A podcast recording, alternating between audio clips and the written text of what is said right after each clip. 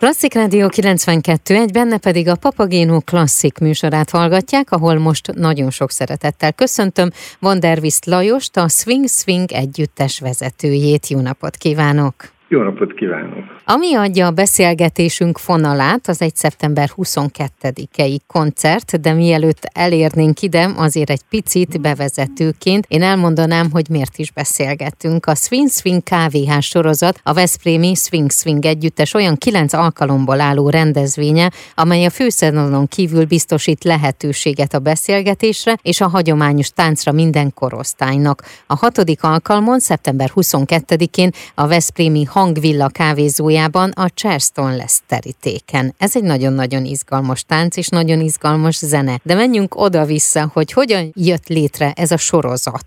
Mi együttesünk már elég hosszú múltra tekint vissza, több mint 30 éve létezünk, és tulajdonképpen már a zenekar egy korai korszakában előkerült az a gondolat, hogy az a zene, amit mi játszunk, az a tradicionális jazz gyökerein alapul, és a tradicionális jazz az pedig olyan klubokban született meg, és olyan klubokban kezdték játszani, amelyek viszont táncos szórakozó helyek voltak. És pont ezért mi is úgy gondoltuk, hát akkor meg kéne próbálni olyan rendezvényeket tartani, ahol itt a jazz és a tánczene, a klasszikus tánczene határán mozogva táncolható zenét játszunk, ugyanakkor az improvizatív részeket is megtartjuk, tehát egy kicsit a jazz irányába is előre mozdulunk, illetve ezt a stílust is művelni próbáljuk. Megpróbálunk olyan színvonalas zenét játszani, amelyre lehet jól táncolni. És hát úgy néz ki a dolog, úgy nézett ki, hogy már a kezdetektől ez találkozott a közönségnek az elvárásaival, mert szívesen jöttek hozzánk táncolni, és zenét hallgatni. És most 2023-ban pedig ugye a Veszprém Balaton 2023 Európa Kulturális Fővárosa program keretén belül valósul meg. Mik voltak eddig? Gyorsan az öt alkalmat soroljuk fel, és aztán beszélgessünk most az előttünk álló programról még. Az öt alkalomban legklasszikusabb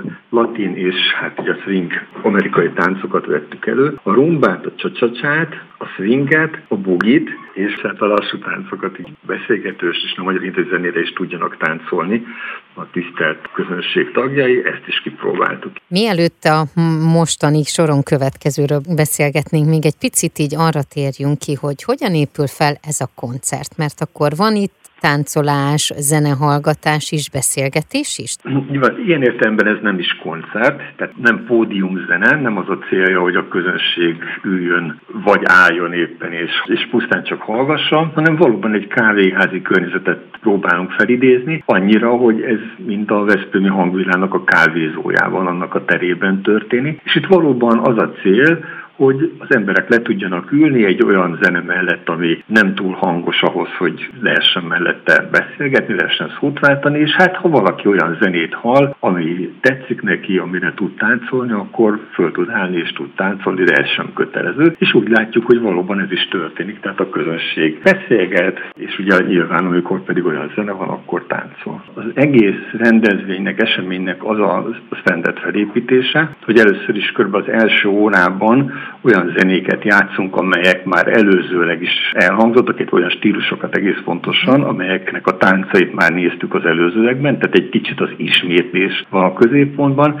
és általában az első órának a végén van tánctanítás, profi tánctanárral, párjával együtt bemutat alaplépéseket, és akkor utána ezt lehet gyakorolni, illetve a program következő második részében kicsit jobban elővesszük azokat a stílusokat, amelyeket éppen tanultak, vagy megmutattak a, a táncosok. Így épül fel az egész. A hatodik alkalmon szeptember 22-én, tehát a Veszprémi Hangvilla kávézójában a Charleston lesz terítéken. Beszélgessünk erről a táncról. Szerintem mindenkinek megvan az a tipikus mozdulat, amit hozzáköt ehhez a tánchoz. Na de mik azok az ikonikus zenék, amik el fognak itt hangozni? Charleston valóban egy nagyon klasszikus, ikonikus tánc, nagyon szerették a klasszikus műzikelekben, mert nagyon jól lehet lábakat dobálni és ugrálni. Hogy mi fognak elhangzani, sok minden el fog hangzani, nem szeretném mindent felsorolni, de mondjuk a Yes Sir, That's My Baby című szám szerintem az majdnem, hogy mindenkinek ismerős lehet, hogyha még a cím alapján nem, de hallaná, biztos tudná, uh-huh. hogy mhm. melyik számról van szó. Az például biztos el fog hangzani. De a Sweet Georgia Brown éppen, és hát ugye valljuk be, ugye a jazznél is, és ennél a tánczenél is, önmagában a szám, önmagában a zene az nem determinálja, hogy milyen stílusban fog elhangzani, mindenféle zenét lehet sokféle stílusban eljátszani, és így olyan olyan számokat is fogunk játszani Charleston feldolgozásban, amelyek nem annak íródtak annak idején. Ez lesz tehát szeptember 22-én. Ez lesz szeptember 22-én, így van. Egy picit előre tekintünk, hogy mi lesz még, akkor, hogyha kilenc alkalomból ez lesz a hatodik, akkor van ott még három, amelyet szerintem érdemes mindenképpen megemlíteni. Lesz még biztos, hogy Bossanova, amit szeretnénk, lesz még Begin. Most azért hadd mondjam el, hogy azért is vagyok egy kicsit bizonytalan, mert ez még alakulhat. Nem akarom lelőni igazából, de van tervünk, hogy egy nagyon professzionális együttessel is egy uh-huh. közös kávéházat fogunk rendezni, és hogy akkor milyen zenét fogunk éppen elővenni, ez ettől is függ. Értem. Egy picit beszélgessünk még a zenekarról. Ugye, ahogy említettük, 30 éve alakult a Swing Swing együttes, és célja lebontani a jazz és a tánczenek között kialakult határokat, és minden korosztály számára lehetővé tenni a zene élvezetét tánccal és beszélgetésekkel egybekötve, ugye itt a kávéházi sorozatnál. Beszélgessünk akkor a zenekarról. Én úgy hallottam ki, professzionális zenekart említett, hogy önök akkor hova sorolják magukat? Túlnyomó részt amatőrök uh-huh. ami azt jelenti, hogy van fő foglalkozásunk, ami nem a zenével kapcsolatos. Hárman pedagógusok egyébként végzettségüket tekintve a három énekesünk, kettő gyakorló pedagógus közülük ebben a pillanatban is. A többiek különböző területeken dolgoznak, de van két olyan zenészünk, aki viszont főállásban is zenész, a bőgősünk, tehát az egyik bőgősünk egész pontosan, mert itt pont időpont egyeztetési uh-huh. problémák miatt kettő bőgössel dolgozunk, illetve a trombitásunk